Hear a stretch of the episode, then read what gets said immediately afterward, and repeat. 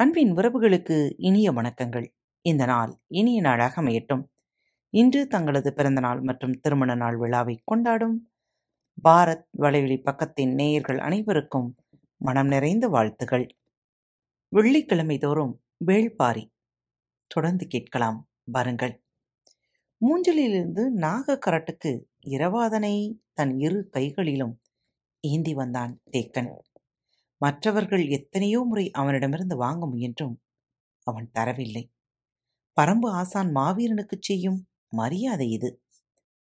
சமதளவேந்தர் படைகளோடு ஒப்பிட்டால் ஒவ்வொரு பரம்பு வீரனும் மாவீரனே. ஆனால் ஒரு பரம்பு வீரனை மற்ற பரம்பு வீரர்களோடு ஒப்பிட்டால் மாவீரர்கள் என வெகு சிலரே இருப்பர். இரவாதன் அப்படி ஒரு மாவீரன் என்று எல்லோருக்கும் தெரியும். ஆனால் தட்டியங்காட்டு போரின் தொடக்கத்திலிருந்து அவன் நடத்திய ஒவ்வொரு தாக்குதலும் இனி சொல்ல முடியாததாக இருந்தது.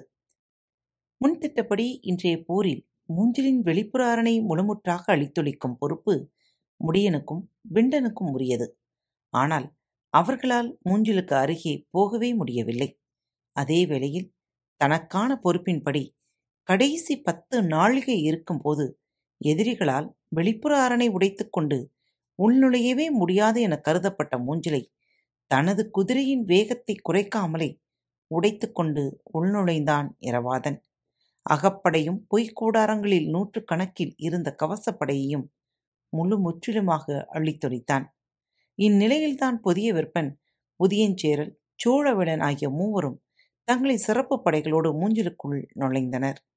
நன்கு திட்டமிடப்பட்டிருந்ததால் கருணியும் பிரிமானும் இரு பக்கங்களிலும் இணையற்ற தாக்குதலை நடத்த முடிந்தது.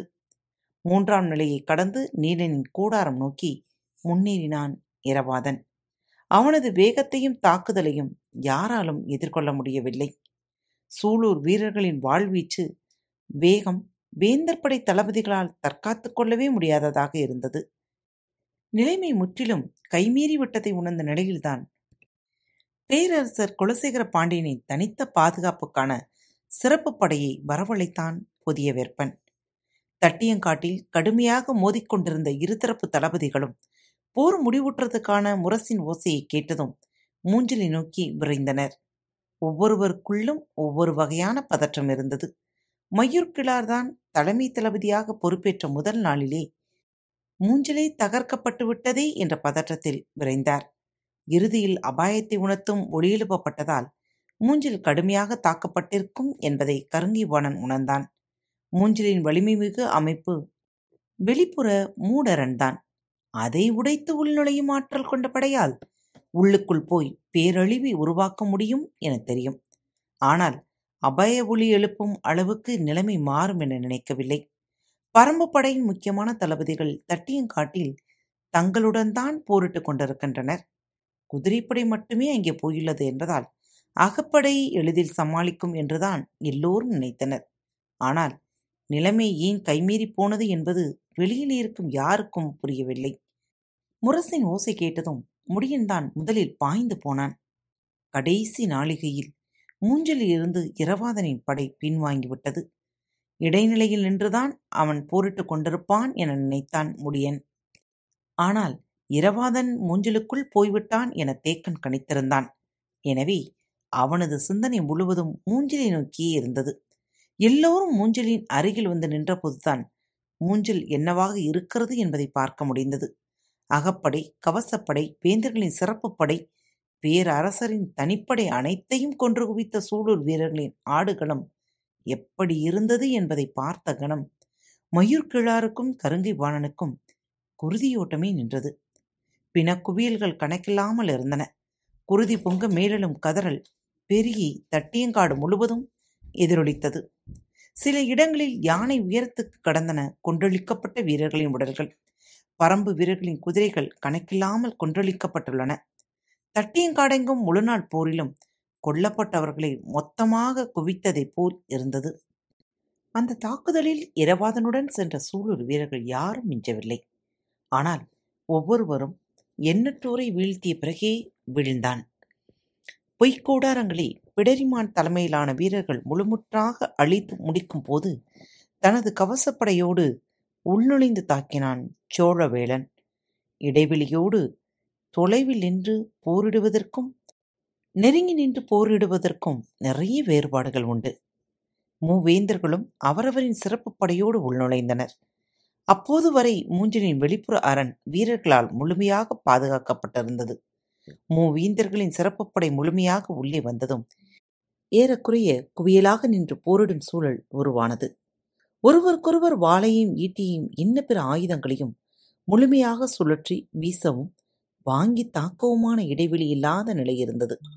தனக்கு முன்னால் நிற்கும் வீரனோடு போரிட்டுக் கொண்டிருந்ததால் முதுகுப்புறத்தில் நிற்பவன் நமது படையைச் சேர்ந்தவனா அல்லது எதிரிப்படை வீரனா என்பது தெரியாத நிலை உருவானது. இந்நிலை வேந்தர் படைக்கு பெரும் சிக்கலை உருவாக்கியது. ஆனால் சூலூர் படைக்கு சாதகமான தன்மையை ஏற்படுத்தியது. அடர்கானகத்தில் குழுவாக இயங்கினால் மட்டுமே வாழவும் தப்பிப் பிழைக்கவும் முடியும்.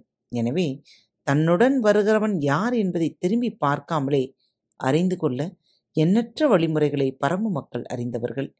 அவர்களால் அடர் இருட்டில் கூட குழுவாக செயல்பட்டு தாக்குதலை முன்னெடுக்க முடியும். மூன்று வேந்தர்களின் சிறப்பு படைகள் மூன்று சேனையவர்களின் கீழ் முப்பத்தாறு சேனை முதலிகளால் தலைமை தாக்கப்படுவதாக இருந்தது. அவர்களுடைய உத்தரவின் கீழ் ஐந்தாயிரத்திற்கும் அதிகமான வீரர்கள் தாக்குதலில் இறங்கினர். விரிந்து உள்வாங்கும் குந்தமும் பனங்கருக்கு போல உடலெங்கும் எண்ணிலடங்காத கூறிய முட்களையுடைய கழுமுள் சாட்டையும் சூலூர் வீரர்களின் தனித்த ஆயுதங்கள். வேந்தர்படை வீரர்கள் எண்ணற்றோ உள்ளே வந்து சூலூர் வீரர்களுக்கு நல்ல வாய்ப்பாக இருந்தது. தங்களின் ஒளிக்குறிப்புகளின் மூலம் கன நேரத்திற்குள் செய்திகளை பரிமாறிக்கொண்டனர் மூன்று வேந்தர்களின் மூன்று வகையான சிறப்பு படைகளையும் முழுமையாக உள்வாங்கும் வரை வாளால் தாக்குதல் நடத்தினர். நிலைமையை கணித்து கூவல்குடி வீரன் ஓசையிட்டதும் கருணியின் தலைமையிலான படை வீரர்கள் தங்களின் இடுப்பு பகுதியில் மெய்யுரை சட்டைக்கு மேல் சுற்றி வைத்திருந்த கழுமுள் சாட்டையை சுழற்றத் தொடங்கினர். சாட்டையின் சிறு நுனிபட்டால் போதும். சதை கொத்தாக பீத்து கொண்டு வெளிவரும். ஒருவன் எதிரியின் காலுக்கு கீழே சாட்டையை சுழற்றினால் மற்றொருவன் கழுத்துக்கு மேலே சாட்டையை சுழற்றினான். ஒவ்வொரு சாட்டையும் இரு ஆள் நீளமுடையது. கேடயங்களையும் வாளையும் ஈட்டியையும் எதிர்கொள்ளக்கூடியவை. கழுமுள் சாட்டைக்கு தடுப்பாயுதம் எதுவும் இல்லை இப்படியோர் ஆயுதம் இருப்பதே சமவெளி மக்களுக்கு தெரியாது. நினைத்து பார்க்க முடியாத பாதிப்பை ஏற்படுத்தும் கழுமுள் சாட்டையை சூலூர் வீரர்கள் மின்னல் வேகத்தில் வீசத் தொடங்கினர். சதை மட்டுமன்று கால் எலும்புகளையே பீத்து கொண்டு சென்றன சாட்டைகள். உச்சந்தலை முதல் கால் முட்டி வரை கவசம் அணிந்திருந்த சிறப்பு கவசப்படையை முதலில் தாக்குதலையே அஞ்சி பின்வாங்க வைத்தனர். அப்போது பின்னணியில் நின்ற பிடரிமானின் தலைமையிலான வீரர்கள் குந்தகத்தால் குத்தி தூக்கத் தொடங்கினர். இருவரும் பொறிகளில் சிக்கி சிதைய தொடங்கியது சிறப்பு கவசப்படை. எந்த ஒரு போரிலும் கவசப்படை இவ்வளவு கொடுமையான அழிவு ஆளானது இல்லை. மூஞ்சலுக்குள் தங்கள் உருவாக்கிய பொறியில் பரம்பு வீரர்கள் சிக்குவார்கள் என்றுதான் எல்லோரும் எதிர்பார்த்தனர் ஆனால் சூலூர் வீரர்களின் பொறிக்குள் முழுமுற்றாக வேந்தர்படை சிக்கியது.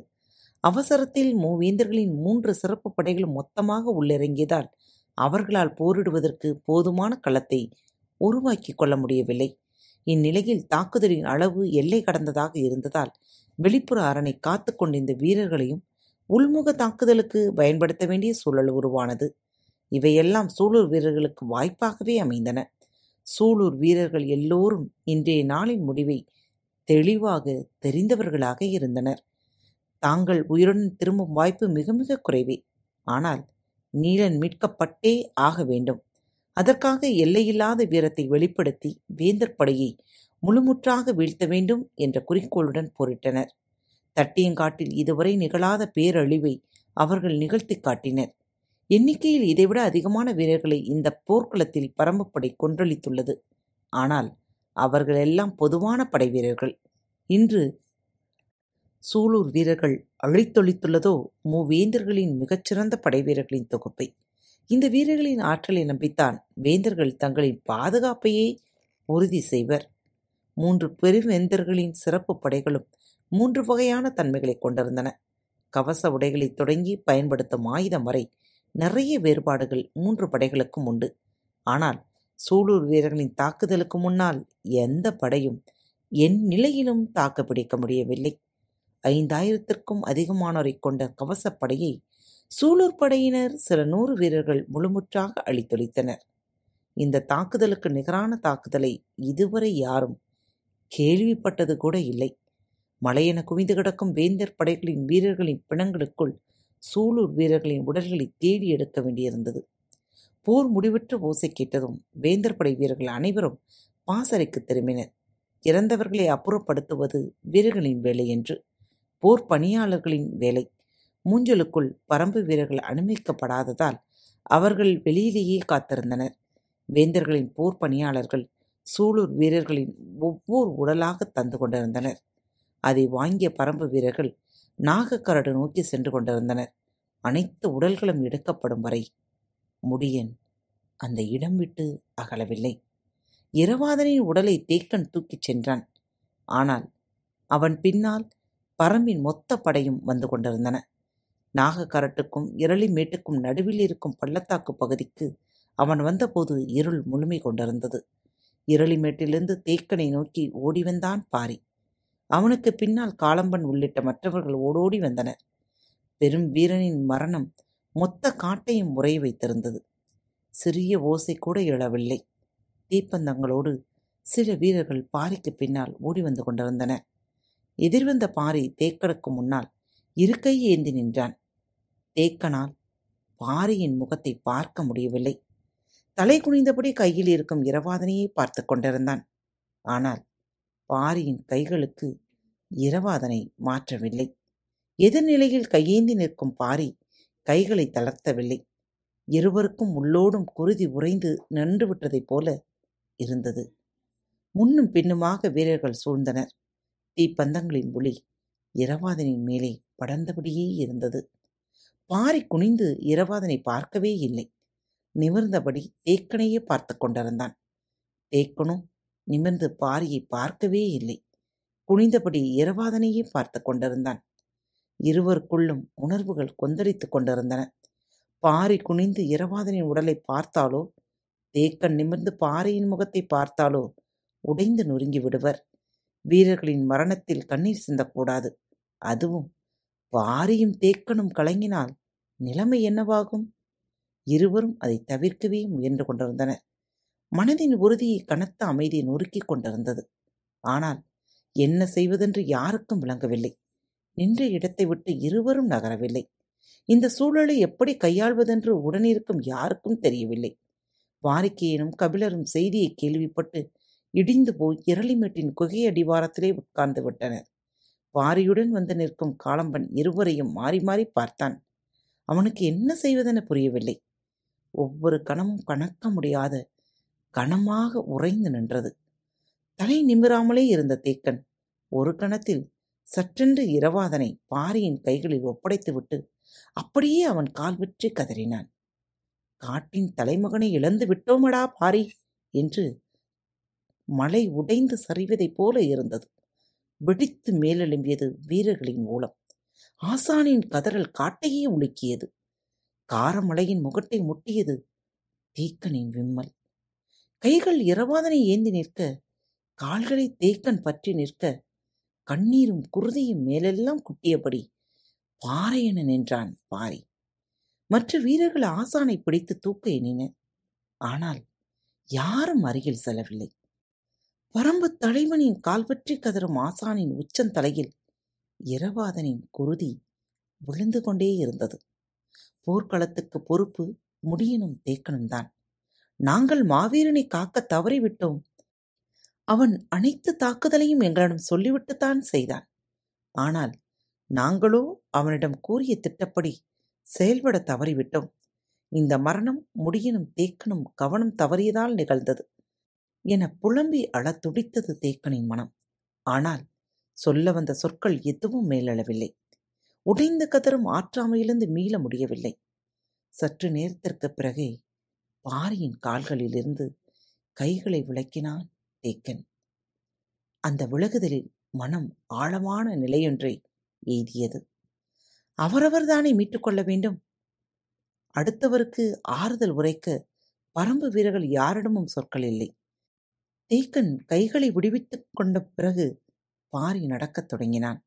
வீரர்களின் பெருங்கூட்டம் அவனை தொடர்ந்து கொண்டிருந்தது. தேக்கன் அந்த இடத்திலிருந்து எழுந்திருக்கவே இல்லை. எல்லோரும் தன்னை கடந்து போகும் வரை அங்கேயே இருந்தான். அனைவரும் கடந்து சென்றனர். மனம் சற்று நிதானம் கொண்டது. ஏன் உடைந்து கதறினோம் நமது கதறலையும் சேர்த்தல்லவா பாரி சுமந்து செல்கிறான்? நாம் கட்டுப்படுத்தி இருக்க வேண்டும் என எண்ணங்கள் தோன்றியபடி இருந்தன. எல்லோரும் போன பிறகு நான்கைந்து வீரர்கள் மட்டும் உடன் இருந்தனர் அவர்களையும் போகச் சொன்னான். ஆனால் வீரர்களோ தேக்கனுக்கு உதவுவதற்காகவே அங்கேயே நின்றனர். மீண்டும் சத்தம் போட்டு போகச் சொன்னான். அவர்கள் சென்ற பிறகு கைகளை ஊன்றி மெல்ல எழுந்து நின்று பார்த்தான். தொலைவில் இரளிமேட்டின் முதற் குகையின் அடிவாரத்தில் கூட்டம் கூடி நின்றது. மலையெங்கும் இருக்கும் தீப்பந்தங்கள் அந்த இடம் நோக்கி குவிந்தபடி இருந்தன. அந்த காட்சியை பார்க்க முடியாமல் நாகர கரட்டில் இருக்கும் தனது குடிலை நோக்கி மெல்ல நடக்கத் தொடங்கினான். குகை அடிவாரத்தில் வைக்கப்பட்டிருந்த இரவாதனின் உடலை பார்க்கும் ஆற்றலின்றி பாறை மறைப்பொன்றிலே ஒடுங்கி கிடந்தார் கபிலர். நேற்றிரவு பொற்சுவையின் மரணம் அவர் முடியில்தான் நிகழ்ந்தது. இன்றிரவு இரவாதனின் உடல் கடத்தப்பட்டு கிடக்கிறது. ஏதோ செய்வதென்று தெரியவில்லை. பாரியின் முகத்தை பார்க்கவோ அவனிடம் பேசவோ மனதுக்கு வலுவில்லை. கையூன்றி உட்காரக்கூட வலுவின்றி பாறையோடு பாறையாக சாய்ந்தே கடந்தார். மூஞ்சிலிருந்து சூலூர் வீரர்களின் உடல்கள் ஒவ்வொன்றாக வந்து கொண்டிருந்தன. துயரத்தின் பேரலை காரமலை முழுவதும் பெருகிக் கொண்டிருந்தது. அப்போது கூட்டத்துக்குள் யாரோ ஒருவன் வந்து கபிலர் எங்கே? என்று விசாரித்தான். வீரன் ஒருவன் பாறையின் அடிவாரத்திலிருந்து சாய்ந்து கிடக்கும் கபிலரை கை காட்டி குறிப்பிச் சொன்னான். வந்துள்ளவன் திசைவேளரின் மாணவன். ஏற்கனவே இருமுறை வந்தவன்தான். ஆனால் ஒவ்வொரு முறையும் ஒவ்வொரு இடத்தில் ஒவ்வொரு நிலையில் கபிலரை காண்கின்றான். இப்போது நிலைகுலந்து கிடக்கும் கபிலரிடம் வந்து திசைவேளர் உங்களை அழைத்து வரச் சொன்னார் என்றான். அதை காது கொடுத்து கேட்கும் நிலையில் கபிலர் இல்லை. வந்தவன் மீண்டும் சத்தம் போட்டுச் சொன்னான். சற்றே கவனம் கொண்ட கபிலர் அவனை உற்று பார்த்தபடி மறுத்து தலையாட்டினார். அவனும் மீண்டும் வலியுறுத்தினான். பேசுவதற்கு சொற்கள் மேழவில்லை ஆனாலும் முயன்று சொன்னார் நான் வரும் நிலையில் இல்லை என்பதை திசைவேளரிடம் சொல்லிவிடு. வந்த மாணவனுக்கு வேறென்ன செய்வதென்று தெரியவில்லை. பெரும் புலவரிடம் இதற்கு மேல் வலியுறுத்த முடியாது என சிந்தித்தபடி எழுந்து நடக்க முற்பட்டான். இதை கவனித்தபடி இருந்த வாரிக்கையின் வந்தவனை கை காட்டி நிறுத்தியபடி கபிலரிடம் வந்து திசைவேலரிடம் போய் என்னவென்று கேட்டு வாருங்கள் என்றார். நான் எதையும் கேட்கும் நிலையில் இல்லை. என்னால் எதுவும் செய்ய முடியாது என்றார் கபிலர். வாரிக்கையின் இங்கும் அங்குமாக பார்த்தார். அவரின் கண்கள் தேக்கனையே தேடின. அவர் குடிலுக்கு போய்விட்டதாக வீரன் ஒருவன் சொன்னான். கபிலரை நாம் தான் சமாதானப்படுத்தி அனுப்ப வேண்டும் என நினைத்து கொண்டு மீண்டும் கபிலரிடம் வந்தார். அவரோ வாரிக்கையின் சொல்வதை கேட்கும் நிலையில் இல்லை. ஆனாலும் வாரிக்கையின் விடவில்லை. நீங்கள்தான் பரம்பின் கோல் சொல்லி எதிரிப்படையின் கோல் சொல்லி அழைக்கும் போது போகவில்லை என்றால் நமது தரப்பு கருத்து கேட்கப்படாமலே போய்விடும். ஆபத்து உள்ளது. எனவே துயரத்தை ஒழுங்கி கடமையை ஆற்றுங்கள் என்றார். கபிலரோ கண்களை உருட்டி பரிதாபமாக பார்த்தார். எனது உடல் இயக்கம் செத்து கிடக்கிறது. என்னால் எழுந்திருக்கவே முடியாது. பிறகு எப்படி? என்று சொல்லிய போதே கண்களில் நீர் கொட்டியது. வாரிக்கையனால் கபிலரை புரிந்து கொள்ள முடிந்தது. ஆனால் வேறு வழியேதும் இல்லை. அவர் போய்தான் ஆக வேண்டும் என எண்ணியபடி சொன்னார்.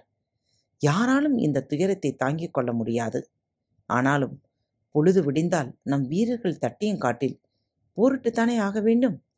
கபிலர் வாரிக்கையினை கவனித்தார். மனம் நொறுங்கி கிடந்தாலும் எண்ணம் கைகொடினால் எழுந்து நிற்க முடியும் என்பதை ஒவ்வொரு வீரனும் ஒவ்வொரு நாளும் சொல்லிக் கொண்டுதானே இருக்கிறான். உங்களால் அதை புரிந்து கொள்ள முடியவில்லையா கபிலரே? புரிகிறது. ஆனால் நான் அதற்கான ஆளில்லையே என்னால் இதை தாங்கிக் கொள்ள முடியவில்லை என்று சொல்லிக் கொண்டிருக்கும் போதே காற்றில் கேட்ட கதறல் குரலோடு சேர்ந்து வாய்விட்டு கதறினார் கபிலர். கைகள் இரண்டையும் கூப்பி கண்ணீர் பெருக வேண்டினார். கபிலரின் நிலை புரிகிறது. ஆனால் அப்படியே விட்டுவிட முடியாது என முடிவுக்கு வந்த வாரிக்கையின் சொன்னார். முடியென நினைத்து பார்த்தீர்களா? சூடு வீரர்கள் எல்லோரின் உடலும் எடுக்கப்படும் வரை அவன் மூஞ்சிலை விட்டு அகலாமல் அங்கேயே இருக்கிறான். வாரியை நினைத்து பார்த்தீர்களா? தேய்க்கனை காலை பிடித்து அழுத பிறகும் கலங்காமல் நிற்கிறான். அவர்களெல்லாம் இரவாதனை தங்களின் தோளில் போட்டு வளர்த்தவர்கள். வீரனின் மரணத்திற்கு கைமாறு உண்டு. அதை செய்வதுதான் அவனுக்கு நாம் செலுத்தும் மரியாதை. இப்போது நீங்கள் பாடல் புனையும் புலவன் மட்டுமல்ல பரம்பின் கோல் சொல்லி எழுந்து நடங்கள். இரவாதனின் குருதி மூக்கில் ஏறி உச்சந்தரையை சூடாக்கிக் கொண்டிருக்கிறது. எப்படி உங்களால் உட்கார்ந்து கொண்டு அழ முடிகிறது? என்று குரல் உயர்த்தியவர் வந்திருந்த மாணவனை பார்த்து அவரை அழைத்து கொண்டு போ என்று ஆணையிட்டு விட்டு திரும்பி பார்க்காமல் கூட்டத்திற்குள் நுழைந்து விட்டார். எங்கும் இருக்கும் வீரர்கள் வந்து மொய்த்து கொண்டிருந்தனர். குகை அடிவாரச் சரிவில் முண்டி உள்ளே போவதும் மிகவும் சிரமமாக இருந்தது. ஆனாலும் தடுமாறி உள்ளே நுழைந்த வாரிக்கையன் நீண்ட நேரம் கழித்து திரும்பி பார்த்தார். பாறை அடிவாரத்தில் கபிலர் இல்லை. நாகரக்கரட்டிலிருந்து தட்டியங்காட்டை நோக்கி இறங்கும்போது அடர் இருள் அப்பிக் கிடந்தது. வீரர்கள் தீப்பந்தம் ஏந்தி முன் நடந்தனர். வழக்கம் போல் போர்க்களத்தின் நடுவில் இருக்கும் பரனில்தான் திசைவேலர் நிற்பார். அங்குதான் இருமுறையும் அழைத்து வரச் சொல்லி பேசியுள்ளார். இப்போதும் அங்குதான் அழைத்து வரச் சொல்லியுள்ளார் என்று எண்ணியபடி நடந்தார் கபிலர். ஆனால் மாணவனோ தட்டியங்காட்டின் நடுப்புறம் செல்லாமல் இடதுபுறம் சென்றான். ஏன் இந்த பக்கம் செல்கிறாய் எனக் கேட்டார் கபிலர். அதற்கு அந்த மாணவன் இடதுபுறம் கடைசியாக இருக்கும் பரன் மீதுதான் திசைவேளர் நிற்கிறார். அங்குதான் அழைத்து வரச் சொன்னார் என்றான். அதற்கு மேல் கேட்கும் நிலையில் அவர் இல்லை. அவன் பின்னே நடந்து சென்றார். பரனின் அடிவாரத்திற்கு கபிலர் வந்தபோது மூவேந்தர்களும் வேந்தர்படை தளபதிகளும் நின்றிருந்தனர். திசைவேழர் பரன் மீது நின்றிருந்தார். ஏன் அனைவரையும் வரச் சொன்னார் என்பது யாருக்கும் தெரியவில்லை. வேந்தர்கள் மீண்டும் மீண்டும் கேட்டும் தளபதிகளிடம் விடையில்லை. குலசேகர பாண்டியன் உள்ளிட்ட மூவேந்தரின் குடும்பத்தினர் ஐவரும் வந்து நின்றிருந்தனர். மயூர்கிலார் கருங்கைவாணன் உள்ளிட்ட தளபதிகள் அணிவகுத்திருந்தனர். பரம்பின் தரப்பு கோல் சொல்லி வந்த பிறகே பேச முடியும் என்று திசைவேழர் சொல்லிவிட்டதால் யாரும் எதுவும் பேசாமல் அமைதி காத்திருந்தனர். கபிலர் வந்ததும் அவரை பரன் மீது ஏறி வரச் சொன்னார். கபிலருக்கு சற்றே ஐயம் உருவானது.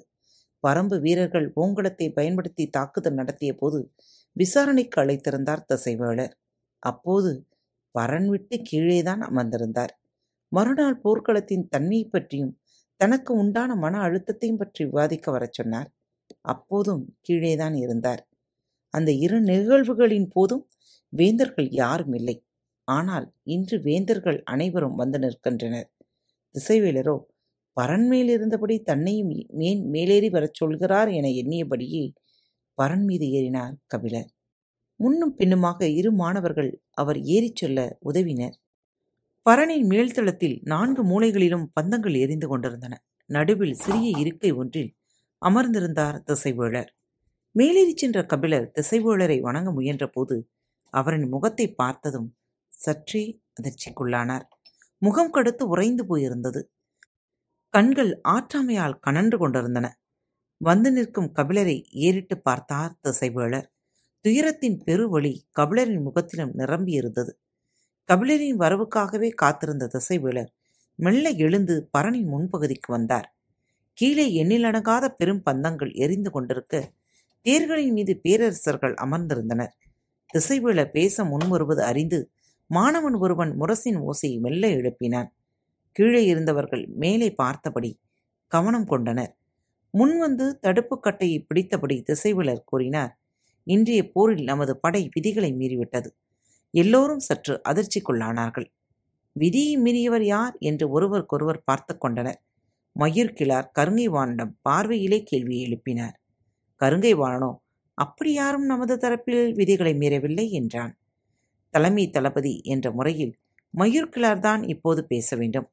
அவரோ கருங்கைவாணன் மீது சற்றே ஐயம் கொண்டிருந்தார். அவனிடம் நன்றாக விளக்கம் கேட்டறிந்த பிறகுதான் பேசத் தொடங்கினார். நிலைமான் கொள் சொல்லியை வணங்குகிறேன். வேந்தர் படையில் யாரும் விதி மீறவில்லையே? போர் விதி மீறப்பட்டதை நானே கண்டேன். அப்படியென்றால் யார் விதி மீறினர் என்பதை கூறுங்கள். திசைவேளரே என்று பணிந்து கேட்டார் மயூர்கிழார் எல்லோரும் பரன் மீது உற்று பார்த்தபடி இருந்தனர்.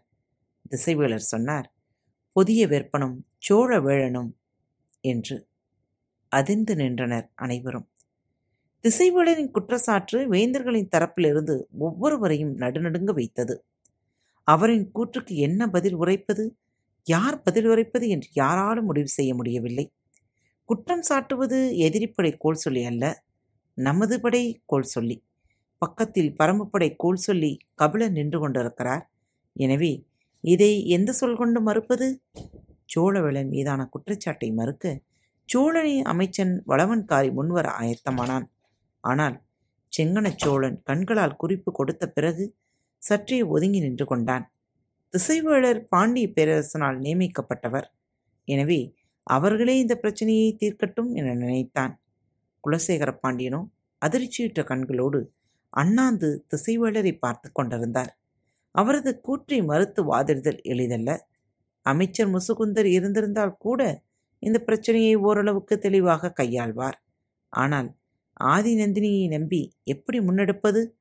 அமைச்சரை நிறுத்திவிட்டு தளபதிகளை பேசவிட்டால் நிலைமை மேலும் சிக்கலாகிவிடும் என்று நினைத்தபடி இருந்தார். குற்றச்சாட்டை கூறிய திசைவேளர் மறுமொழியை எதிர்பார்க்கவில்லை.